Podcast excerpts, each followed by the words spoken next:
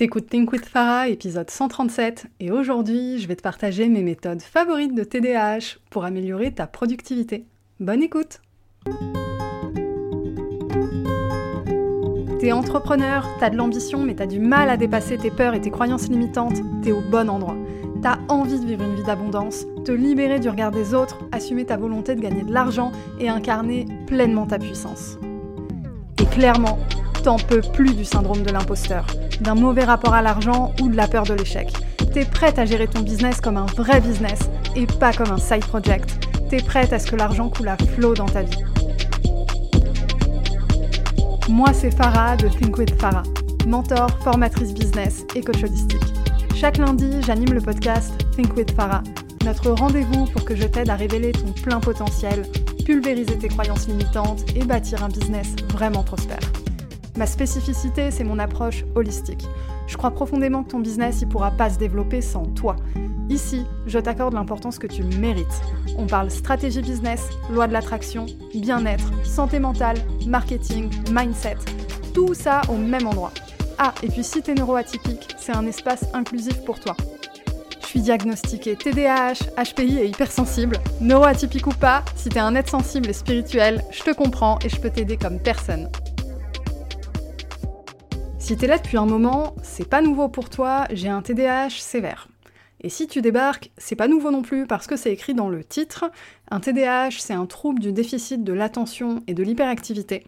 C'est un trouble neurodéveloppemental qui impacte grandement ma vie et mon business. Et du coup, ça fait que je suis obligée de gamifier l'intégralité de ma vie pour être productive. Le TDAH, qu'est-ce que c'est? C'est un déficit de dopamine on ne régule pas correctement la dopamine, du coup on est un peu des cracks de la dopamine et on est en quête permanente de ce petit boost d'énergie.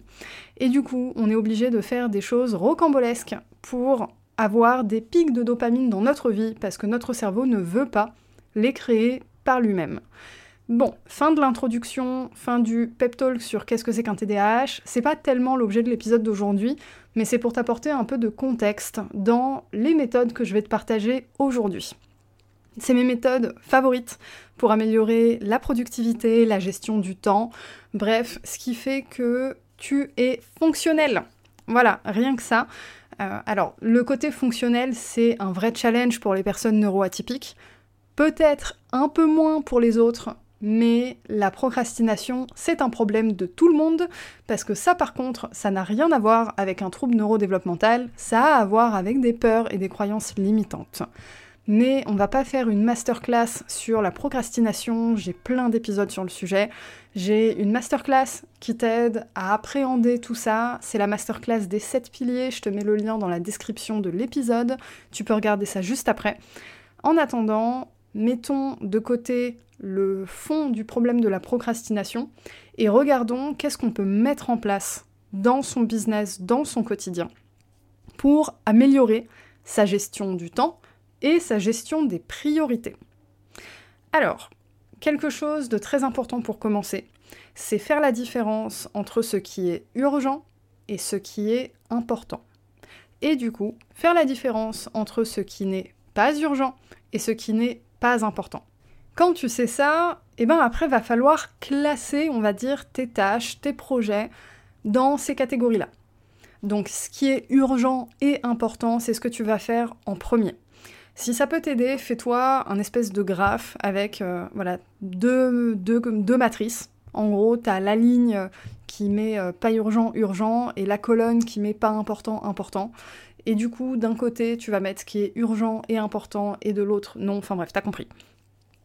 Tout ce qui est urgent et important, tu vas le faire maintenant. C'est le truc à prioriser de façon absolue. Urgent et important, ça peut être répondre à un mail essentiel pour l'avancée d'un projet, faire une déclaration comptable, juridique, etc.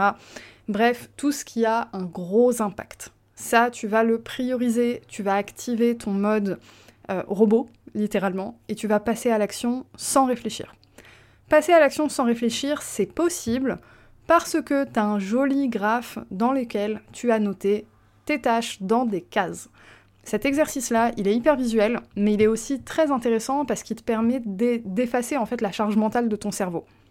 Tu fais le travail de charge mentale une seule fois en décidant qu'est-ce qui est urgent, pas urgent, important, pas important. Ce passage-là, il est un peu stressant, je t'avoue. Parce que tu commences à mettre le nez dans toute ta to-do et tu peux peut-être te rendre compte que tu as plein de choses qui sont urgentes et que tu as plein de choses qui sont importantes. Là, j'ai envie de te dire un truc. Bien souvent, il y a des choses que tu considères urgentes et ou importantes qui en réalité ne le sont pas.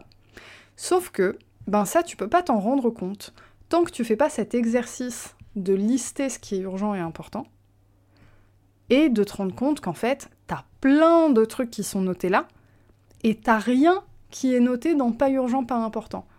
Ça, c'est pas normal. T'as forcément des choses pas urgentes et pas importantes dans ton business.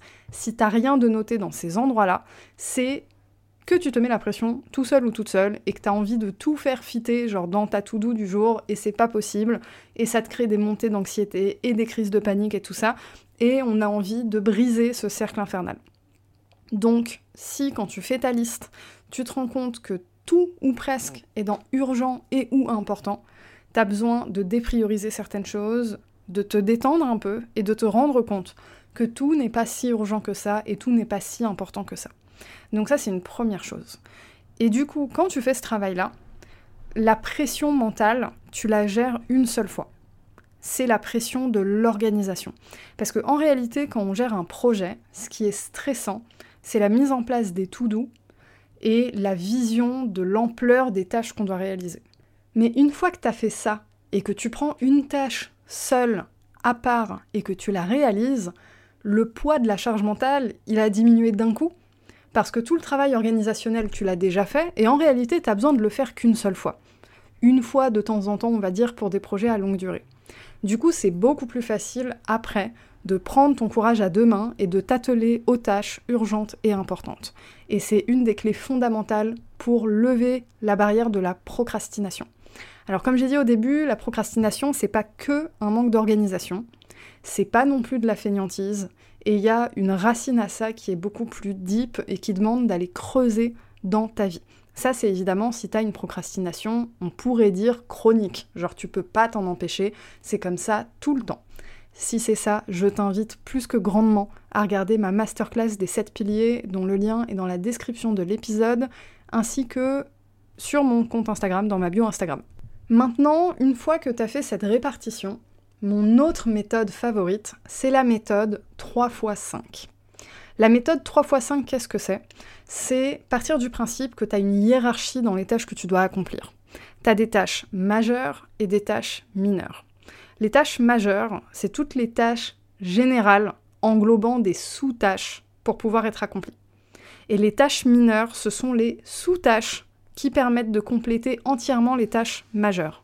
Par exemple, tâche majeure, faire ta programmation de contenu pour la semaine prochaine. Tâche mineure, faire le design, rédiger les textes, programmer sur Creator Studio par exemple, euh, mettre tes hashtags, etc. Ton travail, si tu as envie de ne pas t'épuiser, c'est de n'avoir pas plus de 3 tâches majeures par jour et pas plus de 5 tâches mineures par jour. Ça, c'est pour éviter de switcher d'un projet à l'autre. Et c'est vraiment le truc maximum, parce que personnellement, c'est une à deux tâches majeures par jour. Et quand je fais de l'administratif, c'est une tâche majeure par jour. Donc c'est vraiment le niveau maximum que je t'encourage à pousser. Au-delà de ça, tu vas switcher d'un projet à l'autre et tu vas perdre en fait ton jus de cerveau, tu vas perdre ton élan créatif, ton élan productif, tu vas juste te perdre et gaspiller ton énergie. Donc je répète, une tâche majeure, en fait, c'est un projet, c'est une tâche globale, et une tâche mineure, c'est une sous-tâche. C'est une tâche qui permet d'accomplir la tâche majeure. Donc dans une tâche majeure, tu as plusieurs tâches mineures. Ok? Donc je te laisse faire l'état des lieux de tes activités, de tes tâches. Pour t'aider, j'ai créé un freebie qui va te permettre de remplir tout ça. Il est disponible dans la description de l'épisode. Je l'ai créé exprès pour cet épisode. Tu auras dedans la matrice urgent versus important, la méthode 3x5, bref, quelque chose qui va vraiment t'aider à booster ton organisation. Ensuite, autre point très important, mais qui, je sais, pose problème à énormément de monde, c'est fixer des limites. Et là, fixer des limites, c'est à la fois auprès des autres, mais aussi auprès de toi-même. Alors selon les personnes, il y en a un qui est plus challengeant que l'autre. Dans les faits, à la fin, si tu galères à fixer des limites, tu galères à fixer des limites, point. Quelque chose que je t'encourage à faire pour avoir plus de facilité à dire non, à poser des limites, à poser un cadre, et ce de façon radicale, c'est-à-dire non, c'est non, c'est te connecter à ton dark féminin. Le dark féminin, c'est l'énergie féminine qui est en toi, mais son côté dark. Quand on dit qu'on a un féminin et un masculin, alors, mes positions, je les ai déjà partagées là-dessus. Je suis pas tellement fan des sujets, enfin des mots employés masculin, féminin, parce que pour moi, c'est totalement indépendant de l'identité de genre. Il euh, y a euh, des sciences ancestrales, des, communautés qui parlent de yin, de yang, euh, d'énergie céleste, d'énergie tellurique. Il y a plein d'autres façons d'en parler. Mais en Occident, on parle principalement de féminin, de masculin sacré, donc pour simplement des raisons de facilité, je vais aborder ce sujet-là. Quoi qu'il arrive, nous avons deux polarités énergétiques. Du moins, c'est la version simplifiée. En réalité, on en a quatre. On a, je dirais, le féminin de lumière et le féminin dark, et idem, le masculin de lumière et le masculin dark. Pour apprendre à fixer des limites et le faire vraiment sans retenue, sans peur du rejet, sans peur du jugement, sans culpabilité. C'est ton dark féminin que tu dois aller chercher. Ton dark féminin, c'est cette partie de toi qui est toi-même, sans limite, sans restriction, sans peur, sans honte. C'est l'énergie protectrice suprême. C'est l'énergie maternelle. C'est l'énergie de création. Ton dark féminin, ce sont toutes les émotions enfouies profondément en toi et qui ressortent quand il faut pour te protéger. Quand tu pètes des câbles parce que ça fait un moment qu'on tire sur tes limites, c'est ton dark féminin qui pop-up parce que tu l'as pas laissé briller avant. Ton dark féminin, c'est ce qui précède ton féminin de lumière. C'est ce qui précède le calme, la brillance, on va dire. Le dark féminin, c'est la création, c'est que tu vas créer quelque chose en privé. Alors tu vas créer une offre, tu vas créer un produit, tu vas créer un enfant, tu vas créer une opinion. Il y a vraiment cette notion de création en privé avant de la partager au monde. Et fixer des limites, c'est une façon de partager quelque chose au monde. Parce que avant ça, c'est à l'intérieur de toi. Mais si ton dark féminin, tu ne l'écoutes pas, tu n'arriveras pas à faire transmettre ce message et à dire non. Et ça, comme j'ai dit, c'est à la fois pour les autres et à la fois pour toi-même. C'est hyper important de fixer des limites et de ne pas aller au-delà de ce que tu es capable de faire. Pour ça, ça peut te demander d'analyser un peu tes habitudes de vie, et d'être honnête envers toi-même et de dire ben ça en fait c'est pas optimal, c'est pas aligné à la vie que je veux. Une de mes prochaines méthodes favorites, c'est connaître ses pics d'efficacité. Alors, c'est marrant qu'on vienne de parler du, féminin, parce que dans pic d'efficacité, ben, on sous-entend cycle menstruel, mais en réalité, pas que. Toute personne a des pics d'efficacité, cycle menstruel ou non. Donc l'intérêt, c'est de connaître les siens par rapport à, on va dire, sa constitution, comment on est foutu biologiquement, spirituellement, énergétiquement. On a toutes et tous des pics d'efficacité. Je suis matin, je suis du matin, je suis pas du matin, etc. Ça peut être des choses aussi simples que ça. Mais c'est hyper important de les connaître pour pouvoir surfer dessus et pour pouvoir reconnaître quand on n'est pas dans notre potentiel maximum. On a parfois des pics d'efficacité journaliers, donc plutôt du matin, plutôt du soir, etc. Mais on a aussi des pics d'efficacité mensuels il y a des périodes dans le mois où on va être moins productive que d'autres. Et eh ben c'est ok, quand tu rentres dans une période comme ça, tu vas pas forcer. Tu vas te dire, ok, et eh ben je reviens dans deux jours, je reviens la semaine prochaine, etc. Parce que tu sauras que c'est normal. Et le fait de faire ça, ça lève la culpabilité du manque d'efficacité, du manque de productivité, d'une mauvaise gestion du temps, etc., etc. Bref, la culpabilité disparaît parce que tu as appris à te connaître, à te connecter à toi-même, à ton intériorité et surtout à t'accepter. À accepter que tu as un mode de fonctionnement qui est comme ça et que ça va pas forcément fitter avec ce que la société te montre. Mais c'est ok. Et c'est possible d'incarner pleinement qui tu es, en entier, avec tes pics d'efficacité et tes gros pics de flemme aussi, et quand même de réaliser tes rêves. Donc c'est un très bon moyen de laisser la culpabilité à la poubelle. Voilà, on arrive à la fin de cet épisode. Je t'invite à télécharger le freebie dans la description de l'épisode pour mettre en pratique dès maintenant tout ce que je t'ai transmis. Sans ça, ça risque d'être un petit peu abstrait et ça va t'apporter de la valeur là comme ça en écoutant l'épisode, mais t'arriveras pas forcément à l'implémenter dans ton business. Or, c'est quelque chose dont tu peux commencer à bénéficier dès demain. Ce sont des méthodes très simples que j'ai réunies dans une page Notion, pas à pas, pour que tu puisses faire le bilan, faire l'état des lieux, les ajustements dont tu as besoin et puis aller chercher tes rêves.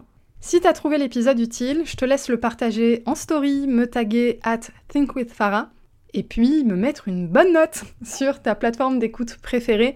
Mention spéciale si tu as un iPhone, tu peux ouvrir ton application Apple Podcast et me mettre un commentaire, c'est quelque chose qui booste énormément la visibilité du podcast et ce de façon totalement gratuite pour toi, si ce n'est quelques minutes de réflexion pour me rédiger un avis sincère et bienveillant. Allez, à la semaine prochaine